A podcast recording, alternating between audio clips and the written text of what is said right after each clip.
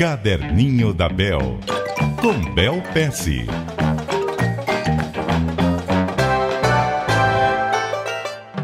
Muito bom dia para você, Bel Pesce. Bom dia, Milton, e bom dia, ouvintes. Chegamos à sexta-feira, uma sexta-feira 13 ainda, E vamos trazer o nosso desafio de sexta-feira para os ouvintes aqui do Caderninho. Vamos falar de algo que amedronta potenciais clientes. O que é isso?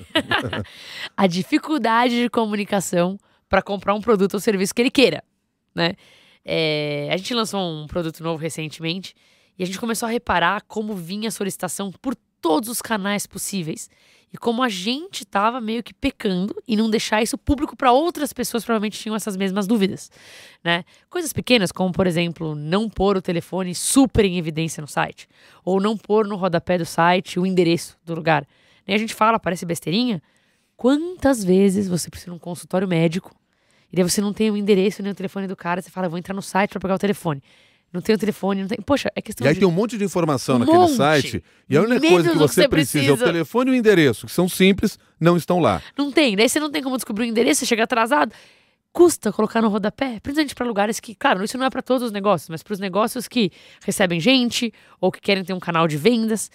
Então eu quero deixar um desafio para as pessoas que têm algum serviço ou produto que oferecem. Reveja todas as maneiras pelas quais os clientes conseguem te encontrar. Reveja seus canais de acesso. E reveja a dificuldade e facilidade de cada canal.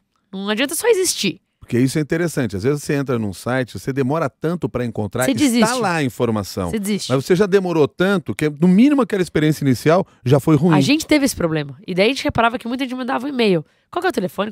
Óbvio, até o e-mail é um diagnóstico de que você está fazendo errado, né? Mas pode ter certeza, 5 mandaram um e-mail, 20 desistiram, né? Então, esse é o desafio. Esse é o desafio que eu deixo aqui para vocês. Tá. Reveja seus canais de acesso, torne-se mais acessível e depois conte para nós essa sua experiência. caderninhodabel@cbn.com.br. E não vem me dizer que esse é azar de sexta-feira 13, que não é, não. É falta de acessibilidade, falta de visão muitas vezes. Até mais, Bel. Até mais, Milton.